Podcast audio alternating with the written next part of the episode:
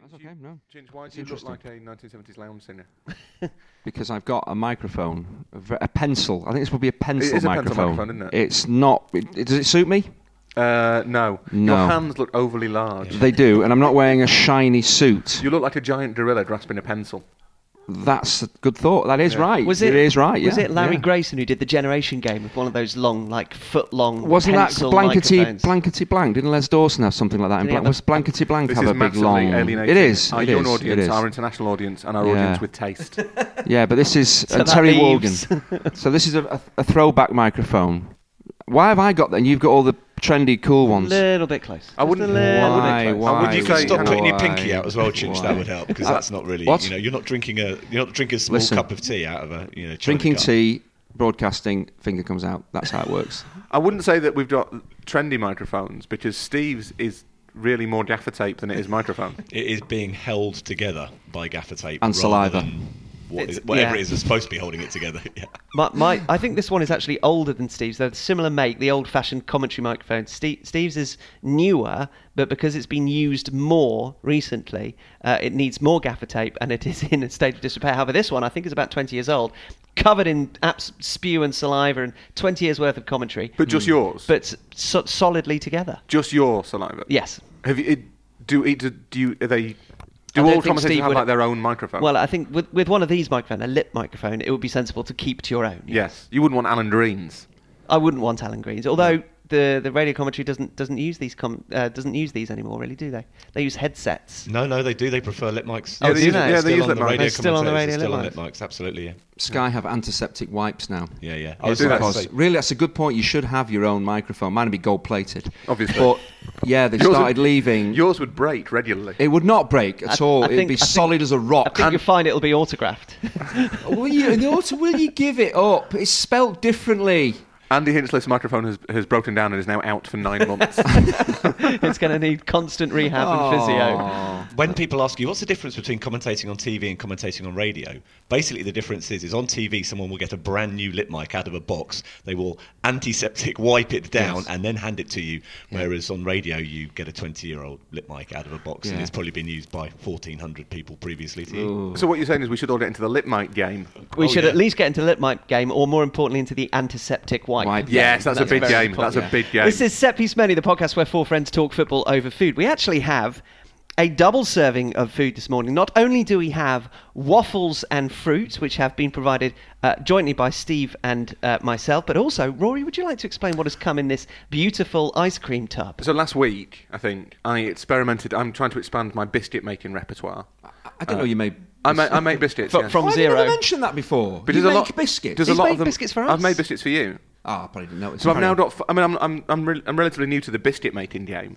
Uh, I'm I'm maybe half a dozen recipes in, but I thought I'd experiment with some triple chocolate chip cookies, They Mm. look insanely good. which were re- which are really good. Um, they're a bit, they're actually a bit rich for me. I've got a sweet tooth, but I like I don't like rich things. Mm. So we have. Uh, yeah, it's just milk chocolate, dark chocolate, white chocolate, triple chocolate. but then I went to my mum and dad's with Ed over the weekend, and my mum, who's diabetic, had been to a cake sale, which is which is a bit like which is torture for a di- for a for a diabetic. She's a late in life Why, diabetic. why would she put herself through that? Bit of community. Uh, You've got to face your fears, Steve. she and bear in mind this is I come from a family where my granny died of Battenberg, so the the just cut her open, red and white, red and yellow check, all the way down. It's awful Her business. skin was marzipan. yeah, suffocated by marzipan. Cut me and I bleed. Battenberg.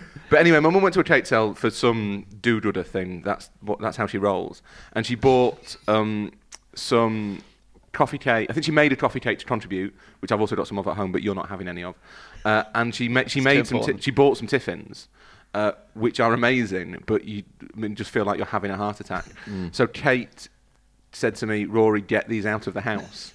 Go and give them to those idiots you spend." Your, your mornings with making a podcast.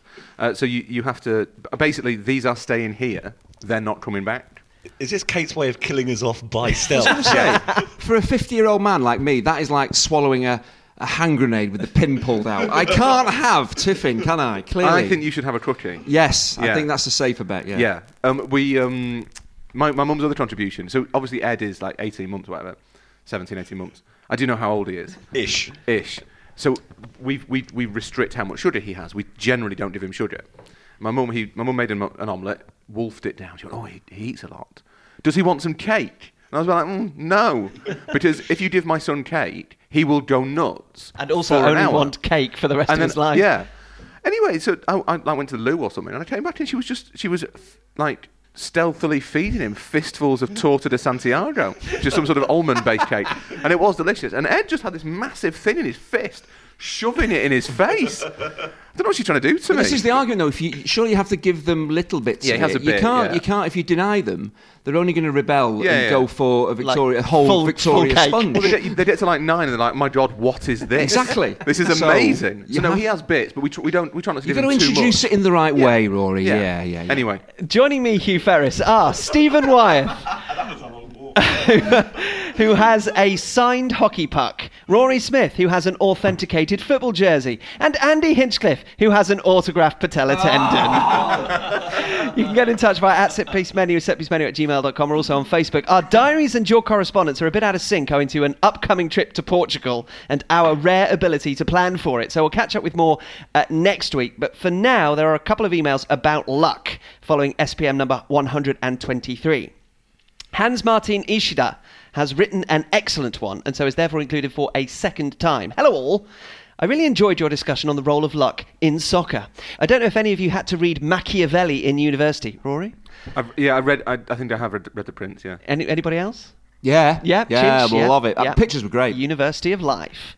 Um, so, uh, Hans Martin He asks failed. if any of you had to read Machiavelli as many times as I did, you may be aware that chapter 25 of The Prince says this Fortune is the arbiter of one half of our actions, but she still leaves the other half, or almost that, to us. And later, he says, uh, Fortune shows her force where there is no organized strength to resist her.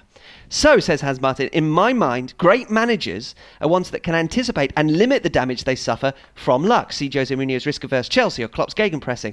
Uh, the flip side here is Guardiola's controlling of a match where they try to create their own luck by dominating the ball and creating many varied chances, even with teams that are often seen as more direct, like Pulis or Allardyce tried to play a similar game with set pieces and long balls. The only time a team ever has total control of the ball is before a set piece.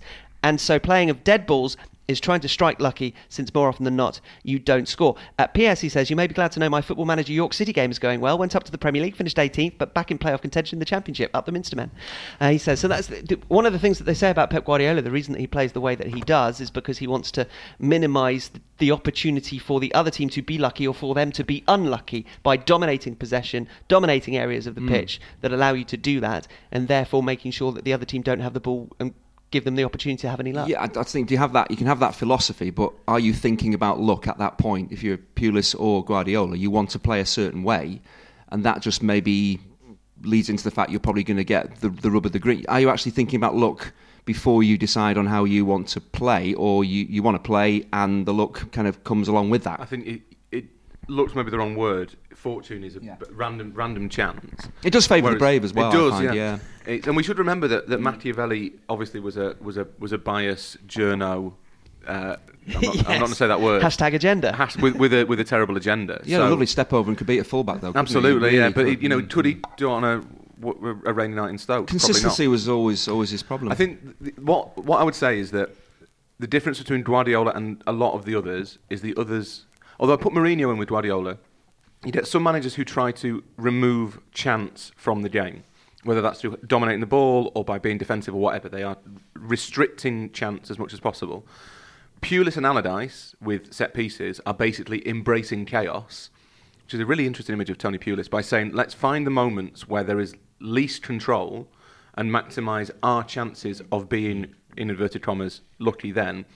And I think Klopp, in a different way, does the same thing. Just if you, what creates chances for Liverpool is the system, is forcing opponents into mistakes. It's why Liverpool always appear to be lucky, because that I mean, so, uh, there are occasions when Hugo Lloris throws one in or whatever, or Pickford, his arms are too short, but a lot of the time Klopp is saying, "We will make you make a mistake."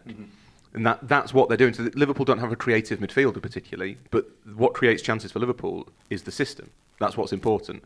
So they, their luck comes from they they're trying to kind of corral luck to say, let's let's take the randomness. Let's profit from the randomness. I think. Yeah, luck isn't the word. It's it's different ways of applying pressure from which you might benefit, or in Jose Mourinho's case, effectively cancelling out as much chance of that going against you in the other direction and more or less infuriating your opponent into making the mistakes that you will benefit from. Yeah. Uh, the high level of discourse continues with this from Rob Harrison. As a professional poker player, I have spent way too long thinking about luck and the philosophies that surround it. As a person who is mainly a deterministic thinker who doesn't believe in free will, I believe luck, as we know it, is just incomplete information. He doesn't believe in free will. He doesn't believe in free will. Interesting.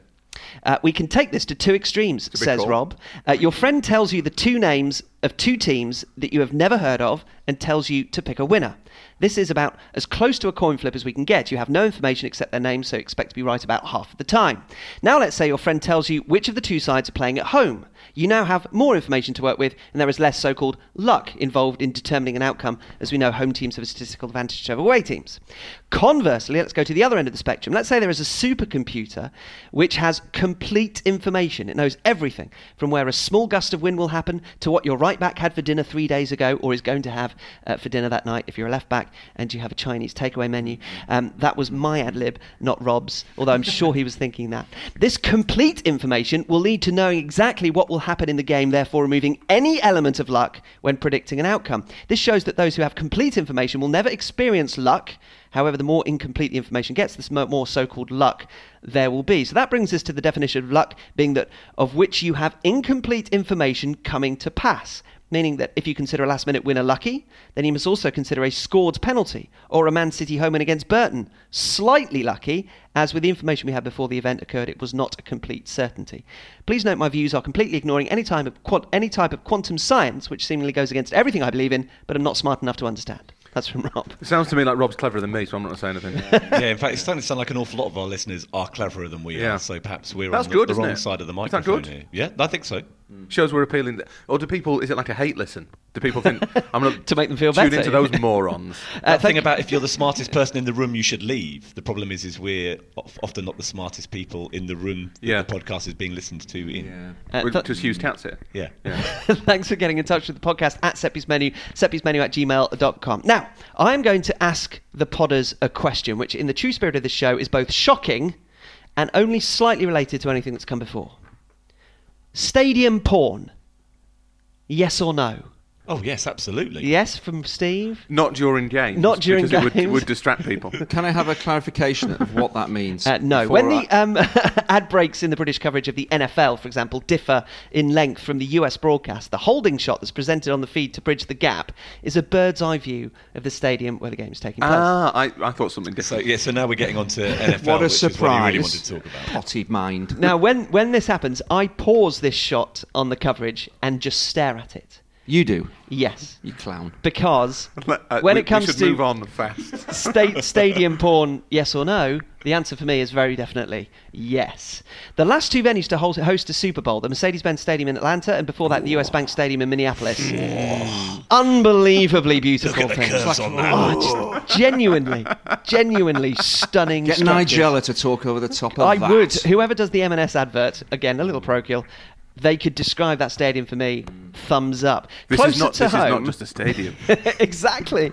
Who doesn't take a picture of the Wembley Arch when you're approaching the stadium? Me. First time you visit, like, we're talking to fans, Rory, not Yeah, but- cynical journalists. All right, Man City fans who go constantly.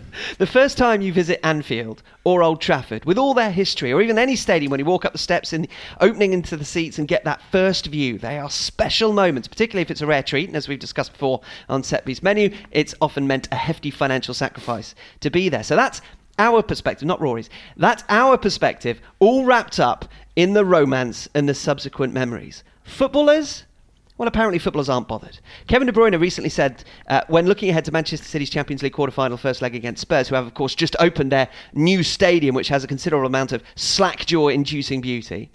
I don't care about the stadium, said KDB. I care about the team we play. Everybody talks about the stadium like it's something special. Everybody has a stadium. Everybody has supporters. They'll be up for it. They'll probably be a little bit more excited, but in the end, it's the stadium with supporters. You may well note that he sounded a little bit more, as we went along, a 14 year old pesky, insolent teenager. A little bit less Belgian, a little bit more Harry Enfield character. Also, also Brummy. Why was he a Brummie? So, do players care about their surroundings? We've spoken before about atmosphere from a fan's point of view and how the experience of a high flying club might be brought back down to earth with a pink walled, freezing cold dressing room at an away mm-hmm. FA Cup tie. But once they're out on the pitch, does any of it make any difference at all? Do players care about their surroundings and do any of them dabble in stadium porn? Chinch. Look at if you look at modern stadia now, they are mainly fantastic. Certainly in the Premier League, mainly fantastic. When I was playing back in the day when football was was better, the grounds were cl- no, it's it's a fact. I was involved in the golden era of so- had a big part to play in the golden era of soccer. But the grounds were the grounds were again where they were built. They were kind of disjoint. They, they were a bit dis- They weren't quite right, were they? Goodison Park, Highbury. They were. I love them. They were one. But again, I played at those grounds when I played at them, so I'm bound to love them and, and kind of reminisce a little bit by saying, "Well, can't we?" Because that's what if Goodison Park. If you left Goodison Park and went to this uh, like a new all-purpose stadium, that's what clubs do because of the finances and the way football is. But Goodison Park. Again, it's so fractured, isn't it? But I, I find hmm. it a wonderful. I love playing there. I love going back there, and I just love the setup of it. Which is odd It's- you're not, you're not especially welcome. I am welcome. I'm welcome with open arms and the odd punch to the kidneys. But I, I, I love, and it's strange. I speak to a lot of kind of people, even even players that probably played ten years after I did, and they still appreciate grounds like that. Kind of the the, the imperfectness of them. I, I, maybe again because I played at that time, you're always going to remember that. And watching those and seeing those grounds as you grew up as well has a big part to play. But if you're a, a, young football fan now, seeing Spurs' stadium, City Stadium, Anfield, it, it, it, they are in a way. Is it wrong they're kind of sanitised? Aren't they? They are wonderful, but in a way, I feel are they too good and too nice? So then the modern player will be thinking, well, yeah, it is all wonderful, but this is what I'm used to. I see it week in and week out. And with De Bruyne and Man City, it, I, I do believe what he's saying. It is all about how they play and who they're playing against, but. And I, you, you do try. When I was playing, you try and block out the crowd because you do have a job to do. You do. You, you did feel them though, because maybe the fans were a little bit closer back then. I don't. The grounds maybe a little bit more set back, so you felt as though the crowd were. You felt the crowds were bigger and they were more involved in the game as well. But you, I didn't tend to think about what they were, were doing while I was playing, and that's true of maybe the modern players as well. Well, what It's they were doing while you were playing was groaning. was booing and saying that's incredible. That throw in was So extraordinary. when let me take you back to young Andy Hinchcliffe. He's 23. He's just recovered from an injury. When you're when you've got an away game, Yeah. obviously at home you're you're used to the surroundings. Yeah. When you've got an away game, and you do that walk on the pitch initially, Mm-hmm. do you did you take it in? Did you look up? Did you kind of think, oh, that's interesting. That's there. That, did you have to get No, used no, to anything? Did because- you try and drink, drink Did in you the say No, not really. It was it was mainly the pitches because they aren't as uniformly brilliant as they are now. So Yeah. the one thing you wanted to do was check what it was going to be like underfoot because that's that's the job. If you can't stand up, that's maybe my problem. I had the wrong footwear on. I shouldn't have played in flip flops for so many years. But that was the main reason: is what kind of pit, how hard, how soft grass, and everything else. But because I'd done it from 16, 17. It, it was it was normal. I again I it, maybe it's just me. I didn't tend to. And when a ground's empty as well, it, it's not the same Yeah, clearly yeah, as when they're fans. But I I don't know. I never really took an awful lot of notice. But there were certain games, say Manchester derbies or games at Old Trafford, when you were taking corners and you were getting grief. Then you noticed a little bit more mm. what was going on, and you noticed the crowd a little bit more. But if you maybe came into the game in your twenties and hadn't experienced anything, you're a little bit more mature. It is all fresh and new maybe then it becomes a bit wow this is really incredible. But because i'd be- been playing in front of big crowds they'd mainly turned up to see me play i, I was i was again true Pele, Cruyff, Hinchcliffe. They, I was it was a spectacle. So I maybe realised that, that, that, again. Uh, it was just I was the the, the, the synergy between myself and, and a crowd. There wasn't really kind of a barrier there. It, we, we, we were one and the same. So maybe it was just it maybe was just me, and I didn't really notice an awful lot. Playing for England again, I, I kind of focused in on on not making mistakes and not worrying about a crowd of 90,000 chance. I don't know. It just it never. Re- I never really so noticed it too much. About, the other thing that you heard? This is a slight tangent, but the other thing, you heard about Spurs moving was that the, the players would have to get used to the sight lines, to the kind of visual reference points of where things are as they try and track the ball. Is, okay. is that something that you? I've never even have th- ever thought about. Never. Is that nonsense? Probably, probably not. Because if you look at the way grounds were, I presume sightlines now, you don't get the pylons, you don't get all the problems you maybe did mm. with. Because that's again, they're trying to get a good view for the fans. I presume that's where it stems from. You design a ground Yeah. for the for the for the fan, but I'd never even thought of it from the player on the pitch's point of view. Whether because again there'd be nothing really apart from presumably fans Well, in their is- sightlines. There's not going to be an awful lot else. There's no real. I- vertical structures anymore that you could kind of. I've never not something I've never even thought about. I occasionally wonder if those flashing advertising hoardings can't help. I don't think they notice those because they're set up to be visible on television. Oh, really? If you if you look at those when you're in a ground, they're not nearly as noticeable. Right. Okay. That makes sense. Certainly, the kid when I've been at the at games with the kids, they've ever occasionally get distracted. Like, why are they advertising a game that this isn't? They're occasionally drawn to maybe a, Yeah, a yeah. BT Sport or a Sky Sports advert on the on the hoardings advertising an upcoming game. But they are, and, and that, that demonstrates they are designed to capture the, the view the viewer at home rather, Rather than than somebody the who also, your, your, your kids come away saying, "Dad, can we insure our car with Admiral?" that's the that's They the look problem. good. But for players, again, yeah, Here's you'd have to go. number. Yeah, you have to go down on the pit. I'm, I'm not sure you would. Again, that would be a bit off-putting if you're trying to shoot and suddenly there's flashing. I'm sure that doesn't. That can't. They really- They, must. They must have looked at that. until they that's not gonna clatter into good. them. Players don't Yeah, notice. Yeah, the, clo- yeah, the closer you get to them, the more that you actually just see the individual pixels. You don't Right, actually okay, see yeah. the, the, the larger effect, which is I am go- again for the eye from. I'm further. going to a game tonight. I'm going to experiment with this. Does my eye on TV is always drawn to the adverts that are not in English? So when you suddenly see like Russian script or Thai script flash up, and you think that's odd, Uh, isn't the Premier League international? Or when you see adverts for computer games that are li- little sort of gifs, effectively, of players playing.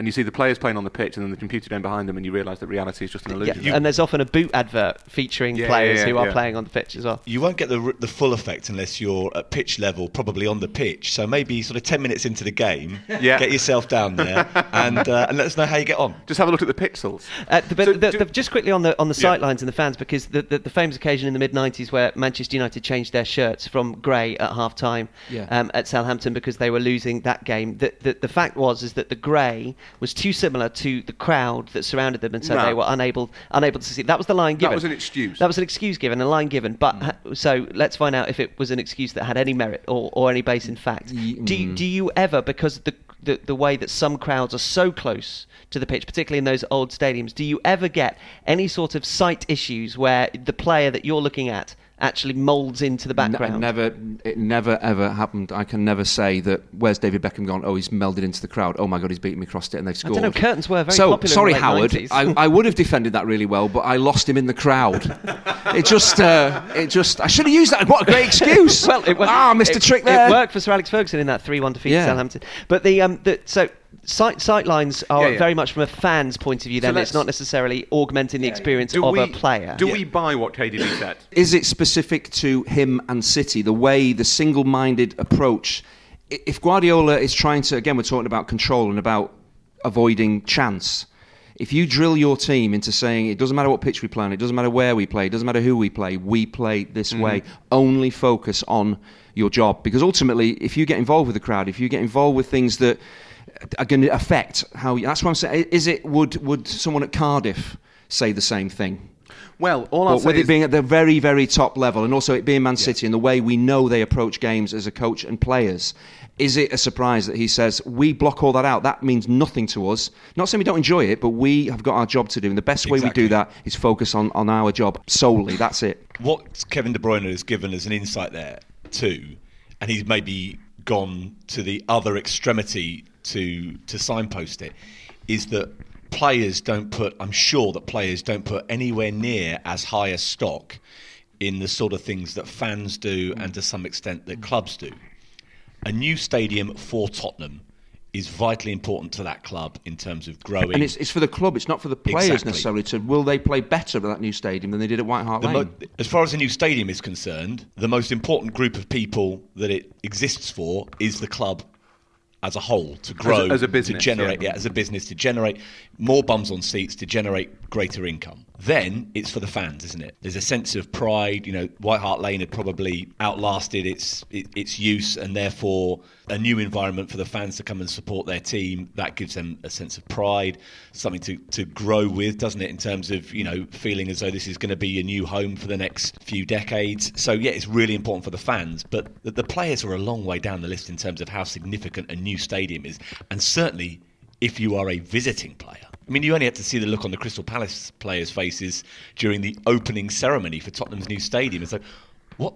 What are we doing here? I have never seen. I was there. I've never. Se- Harry Kane lo- looked very proud. He, you could tell he was looking out during as they as they'd lined up, and he, you could- he had that kind of look on his face that was still businesslike as he had a game to play. But you could tell he was looking out, thinking, "This is this is all right. I like this. This is this is kind of cool." Mm-hmm.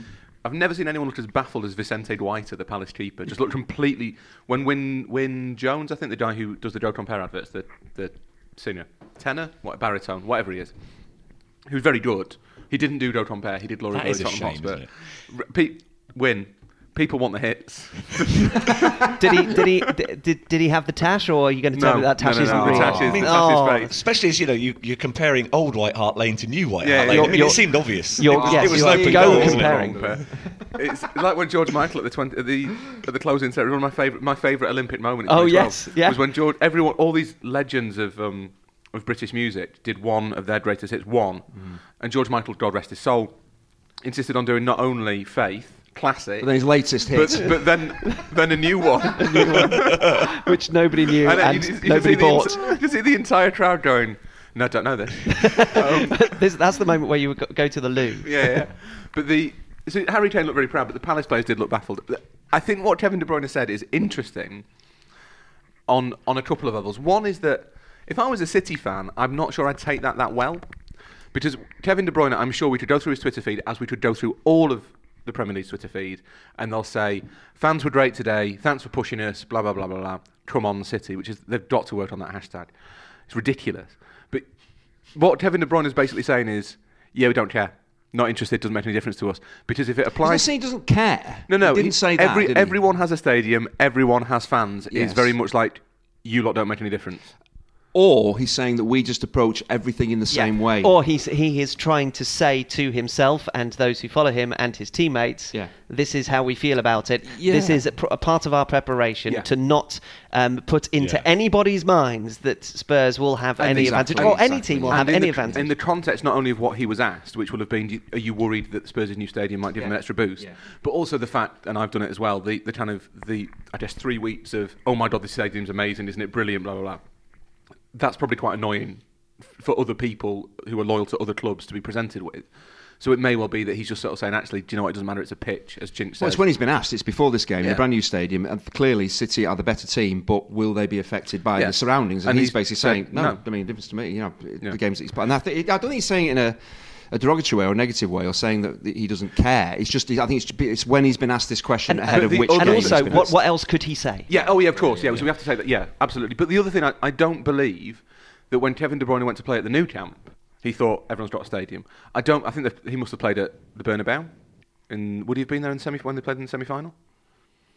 If Kevin De Bruyne has ever Yeah. played at the Bernabeu, I refuse to believe he thought everyone's got a stadium, because But you're comparing history with something that's yeah, fresh yeah, and new. W- w- yeah. That's the thing. So is is it the stadium that makes a difference, or is it the the legend of that stadium, of that place, Yeah. that makes a mm-hmm. difference to players? Mm-hmm. Yeah, but uh, but then again, you're comparing going to play Barcelona away with and Real Madrid away, two of the most decorated and famous mm. clubs in history of football, with going to play Tottenham away, a team Yeah, that yeah, you, exactly. you play twice a A team season that anyway. f- finished ninth in 1993. Exactly. I'm not. I'm not comparing anything. No, no, Kevin sorry, De Bruyne yeah, yeah, that- has said everyone has a stadium, everyone has fans. No, but the, the, the follow up to that would be well, what about when you go to the Nou Camp, or what about when you go to the bit? But they're not at Yeah. the moment. When they maybe get there, then Someone the question is, well, is this actually different Yeah. from that experience with, with Tottenham? That's a different question to say. Well, does it come into play when you're going to play Barcelona? And it must do.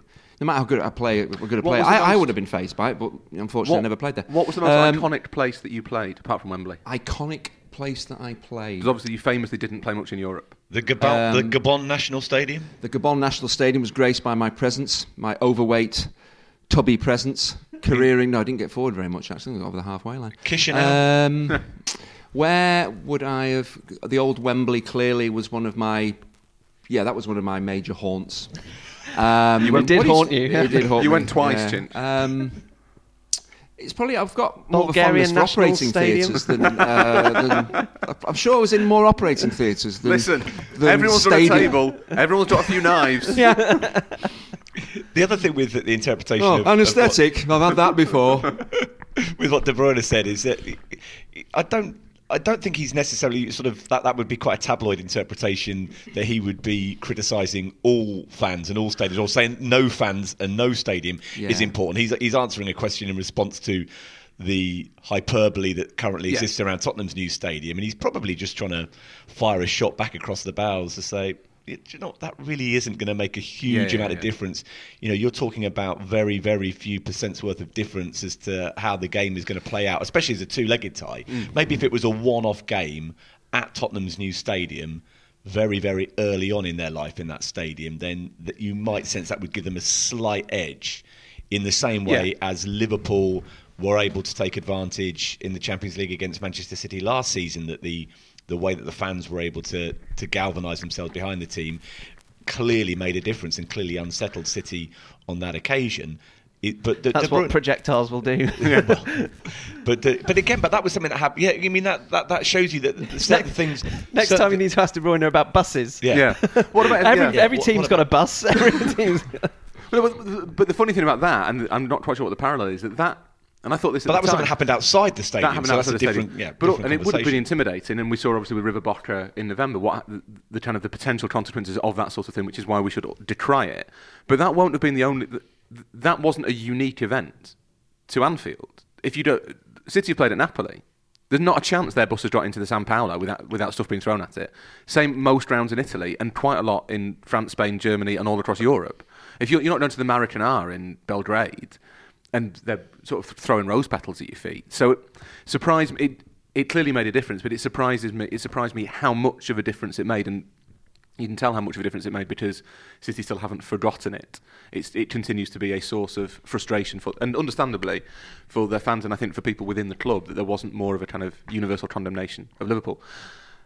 That leads me on to the big question then. The big question at the heart of this. If we accept that De Bruyne is right, although and as I, I think you're right that that saying no fans matter isn't it's not what he meant to say, but there is you could definitely take that thought down that path without being without stretching it too much. You're back in your red top days. So if he's, Very he's- cynical. He is trying to dilute a narrative. I think That's what- what, he's think trying what to he's do do- for, for his yeah. own purposes Yeah. or his own team's purposes. I think what he's trying to do is say is, is kind of truck the crap a little bit and say, look, th- we're better than them. It doesn't matter where we play, which is completely fair enough. Explain home advantage. Explain why football, in that case, is the one sport where home advantage has such a massive. Dif- there's such a massive difference between home form and away form. You don't get it in the US sports.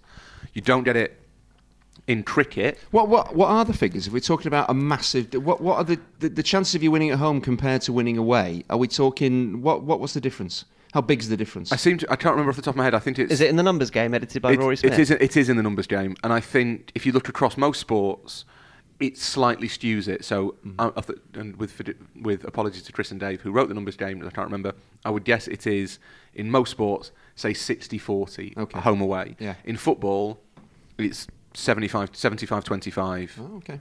70 30. It, there is a mm. significant statistical Okay. difference in football. Why? But but then surely you have to dilute that further and talk about well, what is it in favour of the big clubs for whom Kevin De Bruyne is playing for one of those big clubs?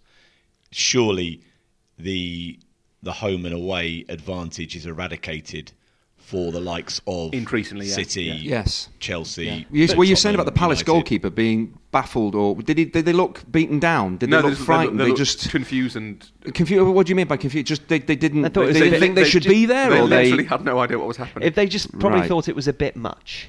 They Yes. didn't quite understand why, why, why and then with no apologies, with apologies to Win, Win Jones or whatever he's called, Win something. They, they clearly didn't quite understand why, just when they thought it was all ending, a very large man walked onto the field shouting. Well, bas- basically, Chinch, somebody has built a new house on the other side of Woodford.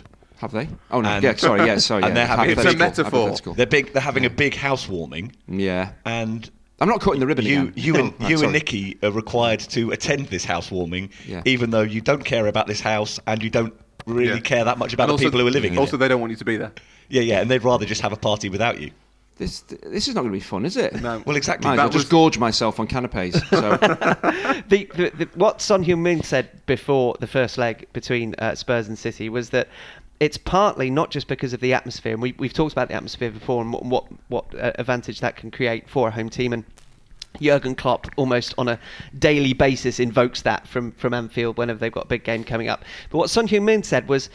It's about being at home. It's about being in a home because they'd not been in home in a home whilst they were at Wembley. They didn't feel like They were that was they were their in home. rented. They were they were in rented accommodation. They were tenants only, Yeah. and they it wasn't their own home. So there there seems to be something whether it's intangible or tangible amongst players that just to have I don't know whether it's a regular feeling of going to a place and going to that place once every two weeks or more often, Mm. and that having an effect on the wellness and happiness of that player, which helps them to then I'm not not sure perform you, better. Yeah, I'm not sure I ever thought about it in those terms. But when you spend a long time, you know, at Goodison, I was at Everton eight years. Did I feel that?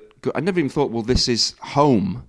Um, Tottenham, because of what they've been through with playing at Wembley and the length of time it's taken to build a state. Yes, I understand we need a home, but then you have to move on from that and become successful and use that that stadium as an advantage to, to move forward and, and to threaten more. But I, I can't ever remember. And I spent decent chunks of time, four years at City, four years Sheffield Wednesday, eight years at Everton. I can't ever remember turning up thinking, I'm, I'm home. I never, never saw it in Did, that did you way. not, did you not have knickknacks around Goodison Park? Not really, no, But you- no. you the, didn't have the to- Lladró and stuff. I think that's didn't have to maybe what was missing off the mantelpiece. in an Yeah. alternative venue for that team, though, if you see what I mean. So Son Heung-min is go comparing uh, between Wembley and the, Yeah, the, but the Steve- new stadium. I think Steve's completely right. I think the difference is what what lends home advantage, what lends the Bernabeu and the Nou Camp and blah blah blah. These these iconic grounds, what lends them their mystique, what means they do have an influence on the players. I don't believe that Kevin De Bruyne thinks that stadium, no stadium and no fans make a difference. That it's all.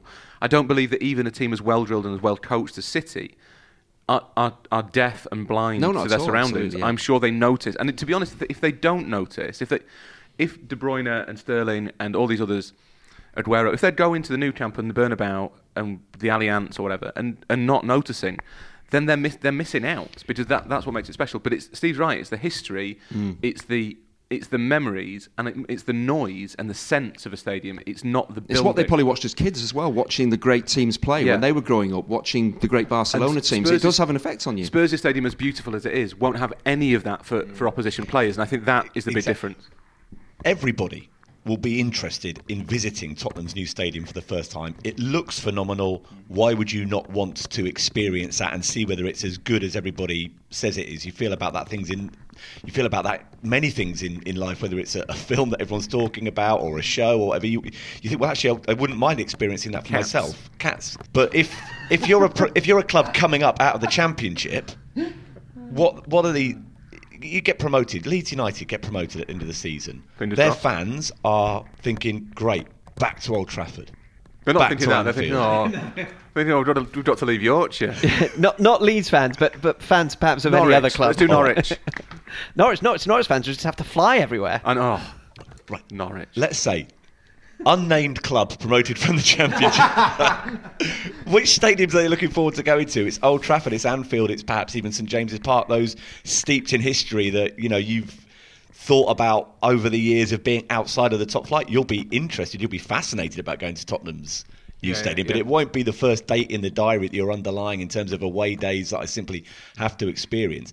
And going back to what Hugh- was saying about what Hwang Min Son had, uh, uh, had said about being back home, Tottenham's situation is quite unusual. In terms of moving ground, most clubs would move from their old home into their new home immediately. You can understand from a Tottenham player's point of view that it has been perhaps a little bit unsettling this sort of Yeah. living out of a suitcase for the last 18 months and, and playing at Wembley which I Oh, it must be I terrible, get- Steve. Must No, it? You the- know, I don't have to play at Wembley again. no, oh, I it's think playing at playing at Wembley is is great on those special occasions, but I would imagine it is quite an attritional place to play all of the time. And- Like, and it What we was need ne- is someone never who's- full either. It What we need to ask wasn't is allowed someone who's uh, who's played there. Do we? what in the new Wembley? Not in the new Wembley. No, the old Wembley was awful. But also because the Is that, well, that, but that, Yeah, yeah. was it? You know, was it the great? It was. It was. Must have been a great ground to go and play at. But was it a? Um, It's a great, great pla- it's a great ground to go and win at. That's that's what I felt when I played in the and basically won the FA Cup final in 1995. Um, it was Memory ma- change. all I thought about was let's not lose Yeah. because you don't want to come away from here.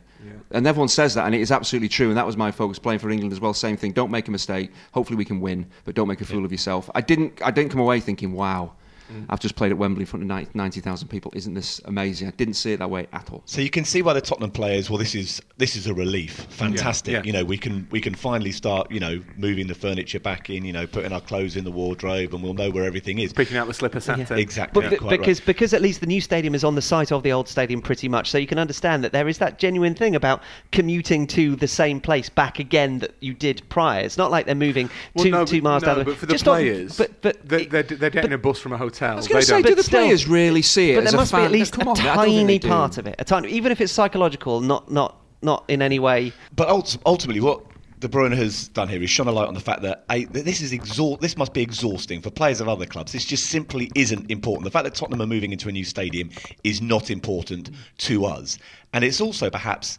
widening things out a little bit, demonstrating that for the things that clubs and fans hold dear.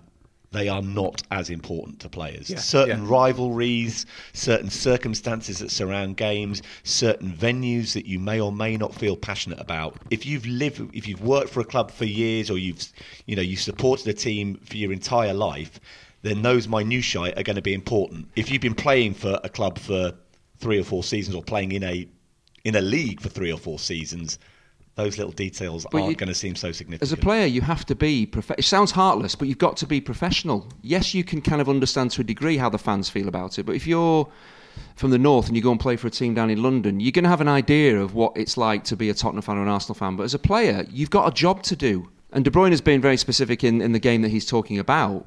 Um, he's, he's, he's speaking as a professional and saying, My job is to play the way that I've been coached to play and to win this game. We're not going to get involved like a fan would do. That's why there's, there's huge differences. Fans aren't professionals. This is the big difference. And professionals try to understand the feeling of fans, but you can't take that emotion onto the pitch and do the job that you've been coached to do. You have to separate yourself. And that's what De Bruyne is doing. He's separating himself and saying, "This is this is my job now. I have to do it this way." But it, I, again, he's, I, I- don't feel he's actually saying, "I don't care." He, he must clearly understand how fans feel about the club that he plays for. Absolutely, he will. But he's not a fan; he's a player. I've mentioned a, a guy I know who supports Blackpool before on the podcast who seems to have a rivalry with everybody. I could understand when Blackpool played Preston, that was a big deal for him. And I would imagine that the players would, would get a sense of that and that big derby occasion would perhaps bring something different out of them. But he seemed to have rival, rivalries with everybody. You know, Swindon because of an offside decision that had happened five years previously, Gillingham because of one of their players getting sent off for a professional foul in the dying embers of a game. But I would refuse to believe that the Blackpool players at that mm. time would be, oh, it's Gillingham this afternoon and and our fans, they really don't like Gillingham, so we've got to give a little bit more effort today. They just, But even when you speak on the job in when hand. you speak to fans as well, they'll bring up stuff like that, expecting you to be of the same mind, and you'll be going, "Yeah, great," and you won't have an, any idea because again, there's the difference, the distance between. Why'd you lie, Chinch? I don't Why did lie. you lie to them? I don't lie. I don't lie. I just don't say anything and nod. Which nodding can't be construed as lying, in- can it? It's interesting that derbies. Does that? I, I, I think it's probably true. We're, we're, we're being slightly diplomatic. I think it's probably true to say that most modern players, particularly imports, and especially recent imports, whether that's from different countries or from within Brexit Britain itself, I, I don't think they care. Like I don't think there's not there won't be players that like.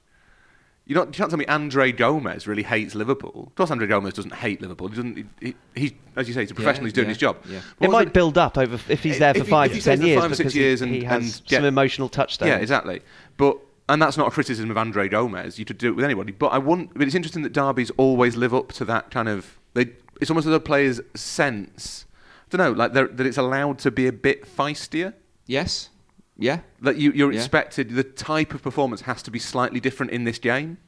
Does uh, you, how, how, how Andre Gomes feels about a Merseyside derby? You know, I was obviously played in Manchester derbies, and you, you're close enough to Merseyside Yeah. that when you play in a Mer- you know because it's very similar to Manchester. But if you're Andre Gomes and you go into a Merseyside derby, again, you probably do get a bit more out of him because he will understand, and the just it's just different. There is a crackle to those games you- that bring more out of players. did you so play they all three derbies in the great northern cities?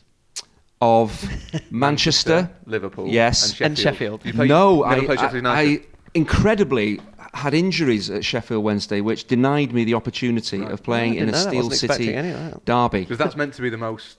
I've, I've been at those all. games, Yeah, and yeah. obviously I've worked on them, but I've actually, as a, when I was a player at Wednesday, I attended, and it was. Will Hillsborough's a brilliant ground as well for, for atmosphere, but Sheffield Derby's a special. So again, I understand what you're saying, but you in those games, but what two games a season, maybe a cup game if you're lucky, you're going to maybe kind of feed into it, or the, you're going to feel more what the, Yeah. how much this means to the fans. So you do get more out of every player, but certainly someone who's closer to that geographically.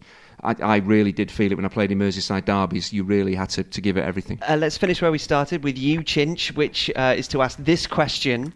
Um, were you ever emotionally affected by a stadium or the atmosphere in which you played? Or alternatively, did you hate somewhere so much that it actually had a negative effect on the way that you played Well, because you disliked it so much? The, the, the, the grounds that I played at, there, there, were, there wasn't apart from maybe playing at Plough Lane, which was that was a, that was traumatic because of of the dressing rooms, of the pitch, of who you were playing against, and their style of football. That was a very you wanted that over as quickly as possible and get a decent result out of it. But every every ground, if you go back to, you know, I played what in say the mid '90s when I was most successful, and strangely Everton were as well. All the grounds like Goodison and Anfield and Old Trafford and and Highbury, they were all just The they were great. The, the county. I, I never. No, I, I, I tended to, and also when I went to take corners and stuff, if you're doing Yeah, it down you- the away you- end, you would the grief you would get. But I, I, I yeah. thought it was fantastic as long as they weren't throwing or spitting.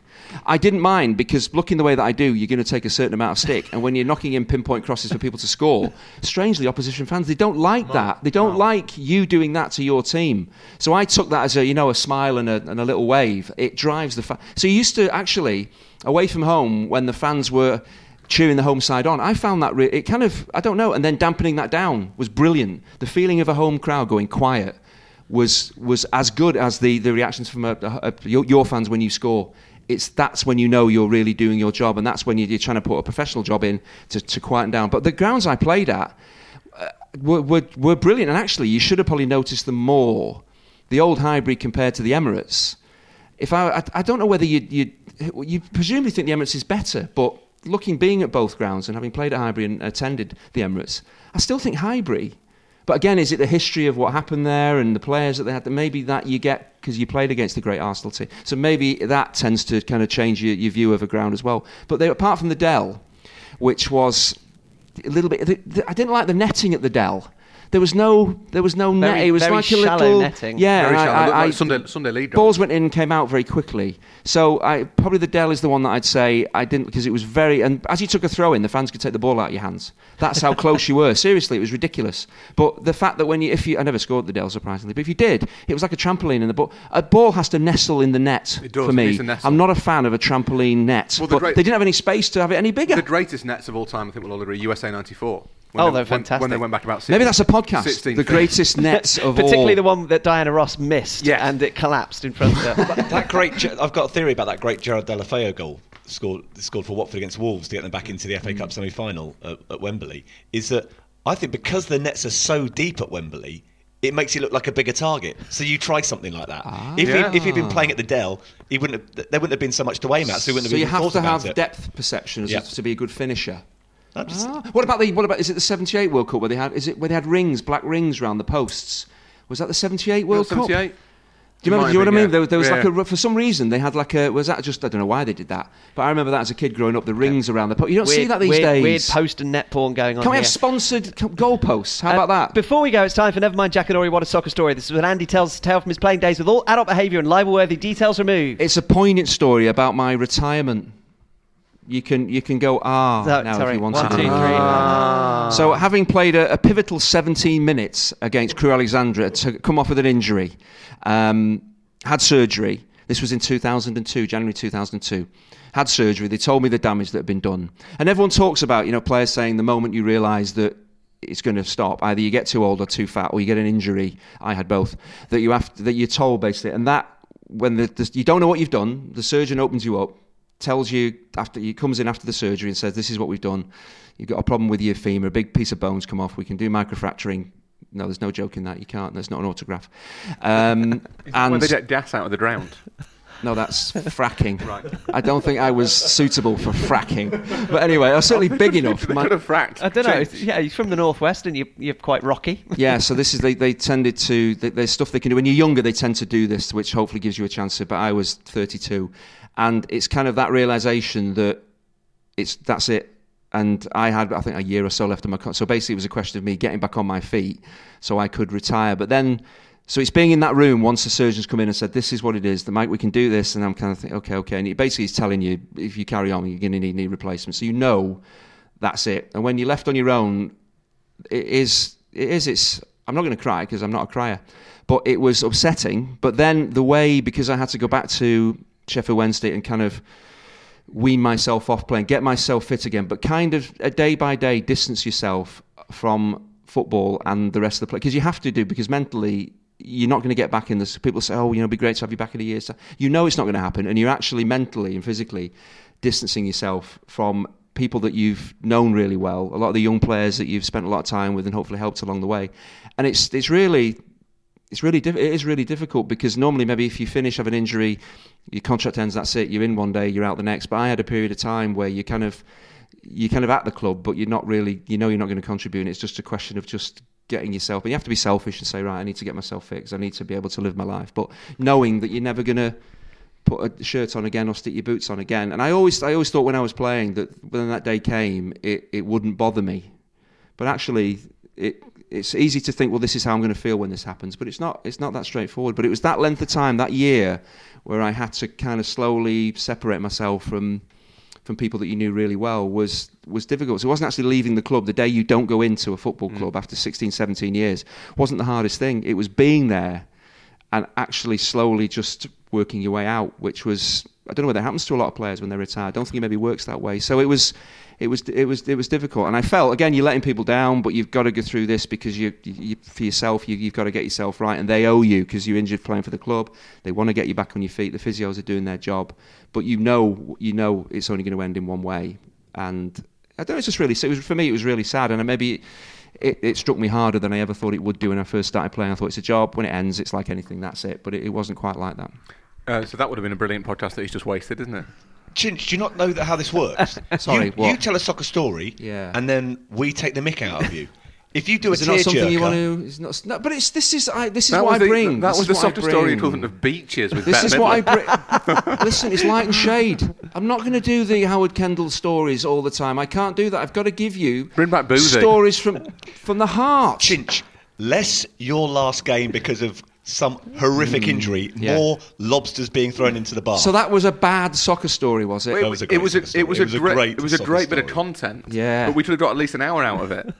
Just a waste. Yeah, Why? How? Chinch, just we're by not, letting you talk for longer. we're not after like we don't want soccer story Oscars. We want the big blockbusters. Yeah, But you said you liked that We want little the on insight. You seats. needed to pull the curtain back, and you and- did pull the curtain back, I did, didn't I? and it was harrowing. Was it?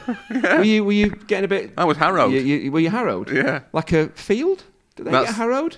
No, They that's just don't they get harrowed before the seeds go in. Anyway, I think we're getting off the topic. But it was a, I furrowed. thought. That's furrowed, isn't No, I think you can have a harrow is a thing that a, a tractor drags. Hugh, do, do the bit. Anyway, anyway. But I personally, how many pods have we done? This is 125. To me, that was showing more of myself in a good way than maybe Not in the way that you get not in the way arrested that. I normally do.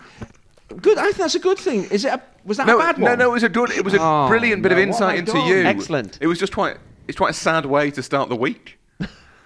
Oh, I, I've not really I'm ne- thought I'm about the whole picture, the bigger I'm- picture here. I'm now quite I? sad. How bad do we all look if we rinse you off the back of that Yeah, soccer exactly. story for Which- crying out Which, of course, hasn't happened and won't happen. Uh, if you'd like to hear more of that ch- tear-jerking content from Chinch, episode number 111 is all If, about I, retirement. if, I, if I'm going to do a story like that, you want kind of is it the Simon Bates music? do, do, do, do. Do you want some of that music? If it's going to be a poignant, Archie? Du- slow, if we do that, du- but I need to let you know because I've I've caught you out there. You probably thought it was going to be a hilarious Banter. But banter thought it was going to be at least but four I naked but that's but that's what makes this podcast so special. It is. And Chinch, it was moving. you told don't get that from. John Hartson. You really don't get that from John Hartson. Next week, I look forward to a story about Chinch's parents' death. Before we go, it's um, uh, an opportunity to uh, get in touch with your stories. About sad things. At setpiecemenu or setpiecemenu at gmail.com, facebook.com forward slash setpiecemenu. Please subscribe, share, rate, and review as we humbly ask you to continue to find room for us in your podcast schedule. Thank you to Rory, to Stephen, and to Andy, who's only laughing to wipe away the tears.